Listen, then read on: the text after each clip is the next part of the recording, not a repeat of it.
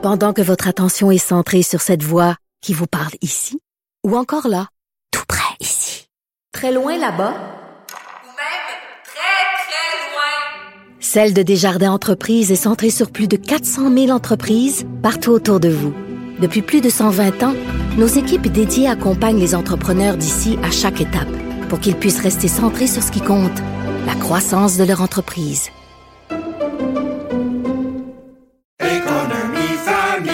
Ici Ricardo. Et Émilie, marchand d'IGA. On a envie de vous inspirer à bien manger. À moins de 5 la portion. Suffit de repérer les produits valeurs sûres et de les cuisiner avec une de nos recettes. Les valeurs sûres, c'est bien pensé, hein? Bien sûr! Détails sur IGA.net.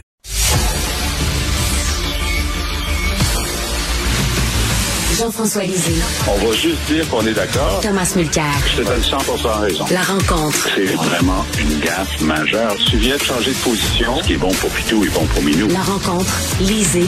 Mulcair. Oui, je pensais que ça allait être une rencontre seulement lisée, mais il semble que Thomas soit avec nous. Bonjour Thomas, bonjour Jean-François. Salut Patrick. Bonjour Patrick. Donc, euh, à qui profitera à long terme le vote sur les mesures d'urgence qui a été pris hier à la Chambre des communes? Euh, Jean-François.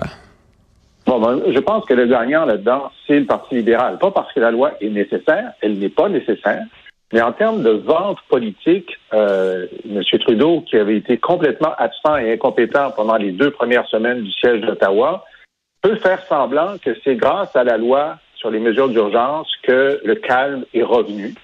Et euh, donc, il voulait faire voter cette loi. Il aurait pu déclarer, d'ailleurs, hier, écoutez, la job est faite, on a utilisé la loi pendant sept jours pour pour faire un certain nombre de, poser un certain nombre de gestes qui ne sont pas rendus caducs, ça on a vérifié hier, qui n'auraient pas été rendus caducs par la non-adoption de la loi et passer à autre chose. Mais là, on n'est plus dans le fond de l'affaire, on est en politique. Et en politique, M. Trudeau veut se présenter ou que le Parti libéral se présente à la prochaine élection comme ceux qui ont réussi à mater le siège qui avait été alimenté par l'adversaire conservateur. Alors pour lui, ça va être facile à vendre aux prochaines élections, ce vote-là. Surtout si, dans une semaine à peu près, il décide de lever la loi parce qu'il n'y en a pas vraiment besoin autrement que pour du message politique. Thomas, es-tu d'accord avec, avec, ça, toi? C'est que euh, ça va être profitable à, à, à, M. Trudeau, cette espèce de, de, de séance euh, d'illusionnisme, et pour reprendre l'expression de Jean-François, qui fait, qui fait semblant que la loi a réglé le problème, l'adoption de la loi des mesures d'urgence a réglé le problème? Moi, je pense que le grand gagnant politique, c'est M. Trudeau. Je pense que le chef du Bloc québécois s'est très bien débrouillé quand même pour envoyer ses lignes. Il, a choisi de faire ça. Parfois, le, le lieu affecte. C'était une journée presque début printemps hier. Il fait ça dehors, très clean. Et il a tendance à être un peu prolixe dans ses réponses. C'était beaucoup plus coupé. C'était bien. Euh, Singh va avoir un peu de difficulté avec un, une partie de sa base parce que il y a la pris un peu, hein? Ben, une historique au NPD. La, la, le seul parti politique à s'être opposé à la loi sur les mesures de guerre, c'était Tommy Douglas et le NPD. Donc, ça fait partie de leur historique. Il y a quelques vieux de la vieille qui rechignaient en fin de semaine. Singh était bon hier, mais on sentait le bip, bip, bip. C'était pas juste les camions sur la colline. C'était lui, il a dit, ben, on fait ça de reculons, puis on pourrait retirer à tout moment notre appui, ce qui veut strictement rien dire légalement, euh, parce qu'il n'y aurait pas un autre vote. Donc, on sentait un certain malaise chez lui. Les conservateurs sont vraiment les, les perdants, parce qu'ils sont accoquinés pour des motifs politiques, avec des gens qui étaient complètement détachés de la réalité. Il faut retourner à l'essentiel. Ce qui a commencé comme une protestation plutôt bon enfant, on n'aime pas votre règle sur les vaccins à la frontière, même si les Américains ont la même règle, puis même si Ottawa l'enlevait, ça n'aurait rien changé. La réalité n'a plus sa place dans ces débats-là. Eux, c'est devenu une demande que le gouvernement démissionne. Alors là, on, a complètement changé de registre et c'est pour ça que Trudeau sort gagnant parce que c'est fini. Il n'y a pas eu d'esclandre, il n'y a pas eu des têtes cassées. Il y a eu un truc qui a duré trois jours, trop long au goût de certains, mais ça a montré une belle planification, une exécution très professionnelle par les différents corps de police. Mais, c'est ça, on, fouette la base présentement du côté des conservateurs. Moi, j'essaie de comprendre, de mettre à, à leur place, puis j'ai l'impression que euh, on se soucie pas vraiment euh, de ce qui se passe à l'intérieur de la Chambre, à part pour les gens qui pourraient voter conservateur. Je sais pas, Jean-François, as-tu la même impression? Euh, je pense que le, le, le, le, vote va mal vieillir pour les conservateurs et pour le NPD. Le NPD, effectivement, historiquement, euh, lorsque l'Association canadienne des droits euh, des droits de l'homme dit quelque chose, le NPD est aligné, même lorsque ça fait mal. Tommy Douglas, c'était remarquable, son refus de la loi des mesures de guerre en octobre 70, ça n'a pas donné un vote au NPD dans le reste du Canada, mais c'était une position de principe. Cette semaine, ben, M. Singh, peut-être que dans la semaine, il fait plaisir à un certain nombre de gens, mais à la prochaine élection, et si dans l'intervalle, il y a, disons, des environnementalistes ou des Premières Nations qui bloquent des chemins de fer, tout le monde va dire à Singh, ben écoute, oui. ce qui est bon pour les camionneurs est bon pour les Premières Nations. C'est ça, très bien pensé, ouais. C'est Ouais. ça que moi je me demande. Et est-ce que M. Singh, qui des fois a montré quelques, disons quelques signes de faiblesse sur le plan du contenu, là, je me rappelle entre autres d'un point de presse où on lui a demandé c'était quoi la position du NPD sur euh, sur euh, sur les armes, et s'est retourné vers euh, un collègue pour savoir c'était c'était quoi. Est-ce que il est simplement dans le calcul politique ou il pense vraiment qu'il doit donner son son appui? Autrement dit, est-ce qu'il y a, est-ce qu'il y a- finalement est-ce qu'il a peur de retourner en élection euh, prématurément? Ben, tout le monde est en mode politique, on va se le dire, là, parce que Yves-François Blanchette, même s'il a élevé un peu le discours, il est en mode politique aussi. Il parle à sa base. Puis depuis le début, Québec a dit non, non, pas chez nous, on n'a pas besoin de ça, ça se rappelle des On- mauvais on- souvenirs. Oui, c'est ça. Au Québec, Alors- on comprend qu'il y a peut-être une, connota- une connotation particulière en raison de ce qui est arrivé en 1970. Mais, mais, mais Singh, Singh, effectivement, le- lorsqu'il s'agit du fond de ces trucs-là, on sentait le vent changer au cours du week-end. Hein? Euh, il y a eu des, des, des anciens du parti qui ont, ont fait des remontrances. Ça, c'est entendu. Puis, faut pas oublier que la droite et la gauche se rejoignent comme une feuille Mobius à un moment donné. Parce que lorsqu'il s'agit du populisme, parlez avec quelqu'un comme Charlie Angus le député en Ontario, Timmins James Bay. Lui, il y a beaucoup, beaucoup, beaucoup de mineurs, de gars de la forêt, euh, de camionneurs dans son coin. Puis en fin de semaine, il a commencé à prendre le micro pour dire, je commence à être mal à l'aise avec tout ça. Donc, lui a une base politique qui autre que la base urbaine euh, torontoise ou euh, Colombie-Britannique euh, du, du NPD. Donc, C'est un peu comme en- dans certaines parties des. États-Unis, par exemple, où les électeurs démocrates col bleu rejoignent par l'autre Eh côté un peu oui. euh, les- le, le Eh Trumpisme, oui. par exemple, et on. Exactement la même chose. Que Revenons aux, con- aux conservateurs qui était ta question, Patrick. En ce moment, il y a une course à la direction du Parti conservateur. Pierre Poliev, puis euh, Candice Bergen et compagnie pensent que cette course-là va se, va se gagner sur l'aile trumpiste, qui est de plus en plus importante. Appelons-la comme ça maintenant, parce que c'est l'aile trumpiste. Euh, et donc, ils sont complètement... Euh, ils larguent les modérés, les électeurs modérés en disant, bon, on va gagner la course là ça va mal vieillir parce qu'à la fin, il n'y a pas assez de Trumpistes au Canada pour élire le Parti conservateur. Mais, mais moi, c'est ça la Alors, question que je me demande. Est-ce que les, les conservateurs ont renoncé à prendre le pouvoir? Est-ce qu'on est, à- je, je sais que je vais dire quelque chose qui est un peu farfelu, mais est-ce qu'on est rendu avec un groupe de députés radicalisés qui aiment ça être en chambre, qui sait, on sait dans l'Ouest, des fois, les, députés sont élus à 65, 70, plus de 80 des voix, donc sont complètement indélogeables. Est-ce qu'ils se contentent de faire du bruit en disant on gagnera jamais les élections, on est aussi bien d'avoir le, le- le groupe le plus pur possible. De toute façon, les libéraux sont pas battables? Est-ce que, est-ce que les conservateurs sont rendus là?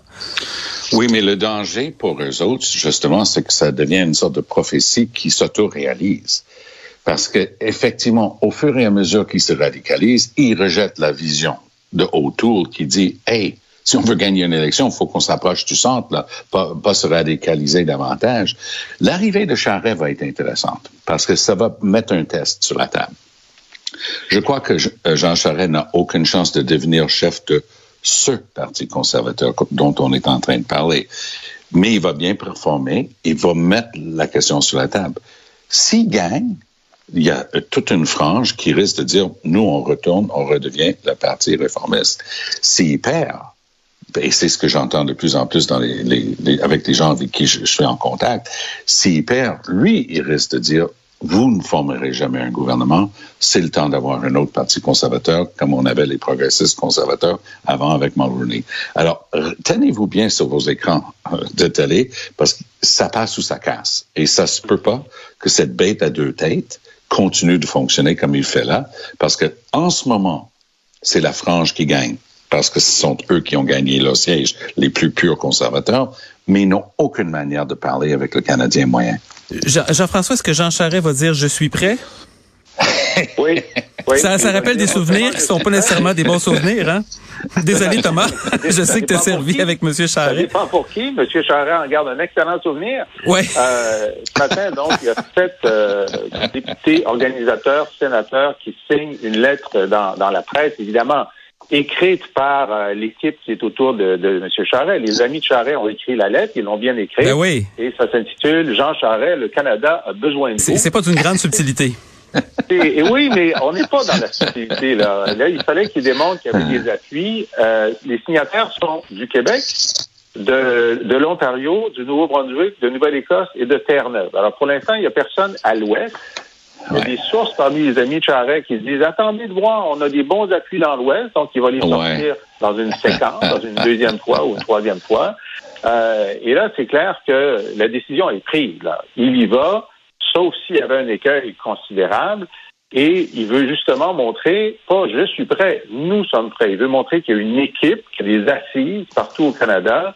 Euh, et je dois dire une chose, moi, je suis pas un fan de Jean Charest, mais sa façon d'entrer dans l'arène politique, euh, c'est des, cas, des pièces d'anthologie, parce que quand il a été convaincu de devenir chef du Parti libéral du Québec euh, après 98, à 98, ça a été la danse des sept voiles pendant deux mois et demi avant qu'il se qu'il dise quelque chose, puis ça a été extraordinaire pour sa réputation parce que ne disant rien et se faisant euh, séduire par tous, il est devenu comme le sauveur et quand il est enfin apparu, il y avait, il y avait 20 points d'avance sur Lucien Bouchard. Mais il, il avait, il avait essayé ça la dernière fois, ceci dit, euh, pendant la, en tout cas, la dernière course à la direction du Parti conservateur, M. Charest avait laissé flotter un peu comme ça sa candidature, mais finalement, il y avait une fin de non-recevoir qui, était arrivée, puis ses, rêves s'étaient un peu écroulés. Là, ce qu'on comprend, c'est que cette fois-ci, euh, même M. Harper, qui était définitivement pas un fan de, de M. Charest, va lui, euh, va lui laisser la place. Oui. Il n'interviendra pas pour, euh, le bloquer. Ça ne veut pas dire que ça va être facile. Hein. Tom a raison, ça va être difficile. Ça se peut qu'il ne gagne pas. Puis moi, j'ai un peu écrit ce scénario-là dans le devoir il y a quelques semaines. À la fin, euh, euh, Charest ne peut pas unifier, même s'il gagne le Parti conservateur, il va y avoir des départs. Exact. exact. Poliev pourrait essayer de l'unifier, mais échouer à, à être premier ministre. Et donc, on s'en va vers une, vers une séquence où il y aura un parti progressiste conservateur qui va sortir de cette course-là. Peut-être que M. Charest en fera le chef. Mais c'est c'est- c'est- c'est- c'est ça. Ce qui pourrait arriver finalement, c'est a deux scénarios. C'est que soit que M. Charest réussit à réinvestir le, le- le Parti conservateur en amenant le, le mot progressiste et le trait d'union qui vient avec. Et si jamais ça échoue, euh, à ce moment-là, il va dire, ben écoutez, euh, si ça marche pas, ben moi je vais y aller, je vais je vais repartir la, la, la- machine moi-même. Et là, on va voir un autre parti peut-être avec M. Charest qui va se dire, tant qu'à pas être rentré euh, avec les conservateurs, je vais essayer de passer d'une façon ou d'une autre. Et là, ça pourrait casser un petit peu toute la machine. Est-ce que c'est ça à quoi on doit s'attendre, Thomas? C'est ce que j'entends vraiment à travers les branches. C'est ce que les gens croient. Charret, il va. Si ça passe, il en perd des bouts avec la frange réformiste, c'est une chose. Mais si jamais il perd parce que les réformistes auraient eu gain de cause, il va regarder et dire, vous n'avez aucune chance de faire l'alternance du pouvoir au Canada parce que vous ne pourrez jamais battre les libéraux. On va être pogné avec eux autres ad vitam aeternam. J'ai une autre vision, je vais l'amener. Et l'ironie, évidemment, c'est que Trudeau a moins d'appui chez les libéraux du Québec que c'est- ça va être intéressant parce que c'est ça, de savoir que si un autre parti s'insère entre le Parti conservateur et entre le Parti libéral, euh, évidemment, on ne sait pas quel, quel nom ça va, ça va avoir, mais la question, ça va être de savoir est-ce qu'il va aller en prendre plus du côté des conservateurs ou est-ce qu'il va aller en prendre plus du côté des libéraux? Est-ce que ça va devenir un allié objectif à ce qui va rester du Parti conservateur ou est-ce que ça va, euh, ça va aider euh, plus les libéraux? C'est pas, pas nécessairement évident, ça non plus, hein, Jean-François? Ça dépend essentiellement de la volonté de changement au moment de la prochaine élection. Si, euh, donc, si Trudeau se représente, ce qui est peu probable, je suis d'accord avec Tom, il va, il va laisser la place à Chrystia Freeland, mais alors, si, si, les, si les gens veulent changer de gouvernement, il y a toujours un besoin d'alternance, mais il faut qu'il y ait quelqu'un de montrable qui puisse alterner. Alors, si Pierre Poilievre ne peut pas alterner pour beaucoup d'électeurs euh, du Québec, de l'Ontario et qui ont britannique, ben, Jean Charest, même s'il part avec, disons, le tiers du caucus du Parti conservateur actuel, mais a des candidats partout qui faisaient partie de sa campagne, de la campagne de Tasha Keredin, de, la, campagne de Jim Brown, de la campagne de, euh, de, de Peter McKay, s'il se présente. Donc, tous ces autres modérés qui auront perdu la course mais qui seront poisés derrière Jean Charest, ça fait une organisation nationale qui peut se présenter comme un gouvernement de rechange. Puis là, si les gens veulent du changement, comme ils ont voulu que la CAQ euh, prenne le pouvoir contre les libéraux, ben, il sera positionné pour le faire. Il y, a, une autre question qui va se poser hein, par rapport à ça, c'est euh, comment notre mode de scrutin qui a été créé pour un système à deux parties va digérer tout ça hein? Parce que les, les, les, conservateurs et les libéraux se promènent autour d'à peu près un tiers de l'électorat. En tout cas, si on suit euh, les dernières élections, le NPD, je pense que c'était 15-16 là, je dis ça de mémoire. Euh, là, faisons un calcul rapide. disons qu'il y a un nouveau parti qui arrive, qui va en chercher un petit peu chez les conservateurs, un petit peu chez les libéraux. Et là, on se ramasse avec trois partis qui sont plus ou moins à 20-25 euh, dans les intentions de vote. Évidemment, c'est de la politique fiction, mais s'il y a un nouveau parti qui arrive, c'est définitivement quelque chose qui peut arriver. On se rappelle en 93, les conservateurs avec, euh, je pense, 16% des voix à l'échelle nationale, il avait été réduit à une députation de deux élus, dont M. Charret, justement. Euh, ça, ça va donner quoi? Soit, ça, si on a trois partis autour de 20-25% des voix, un autre, l'NPD qui est encore là à 15-16 le bloc à 7, euh, c'est assez difficile à prévoir de quoi ça va avoir l'air. Ça, ça passe toujours par Québec. C'est-à-dire que ce soit la vague orange en 2011 pour Jack Layton et le NPD, que ce soit Mulroney au début des années 80 lorsqu'il est allé chercher tous les sièges à deux reprises, les libéraux sous Trudeau, père, gagner tous les sièges au Québec, sauf Joliette et une autre place à chaque élection. Donc, c'est quand même le Québec qui va décider ça. Et le Québec qui se parle. Le Québec a inventé les médias sociaux bien avant que ça existe en forme numérique. Les gens se parlent.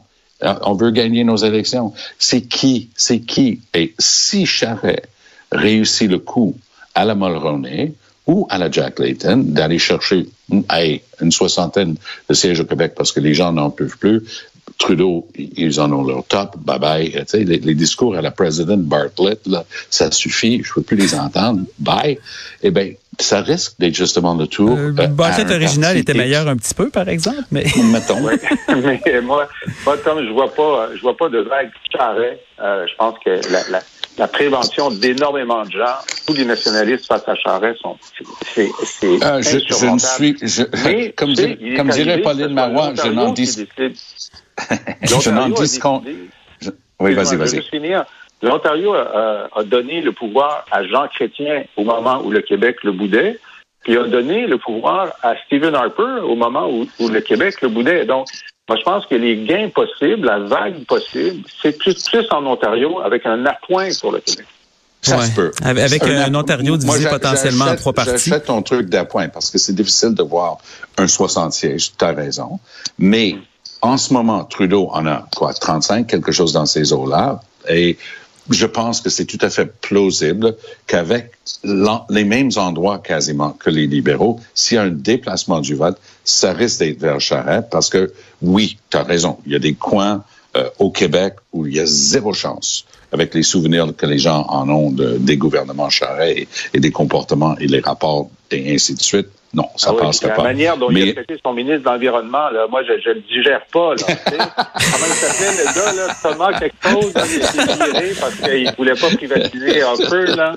Ah, Écoutez, en tout cas, moi, J'essaie de retirer mon nez de la fenêtre pour essayer de regarder ça le, plus loin possible. Mais tu as raison aussi. Ça fait partie de l'histoire, Jean-François. Ça, va être, ça va être intéressant à suivre. Une chose certaine, euh, j'ai, euh, si jamais, le, en tout cas, le scénario de politique fiction et le nouveau parti se concrétise, j'ai bien hâte de voir euh, comment les sondeurs et les modélisateurs vont travailler avec ça, parce que ça risque d'être un casse-tête euh, assez assez intéressant. En tout cas, ça donnerait des résultats assez imprévisibles. Messieurs, euh, toujours un plaisir. À demain. Et on se retrouve demain.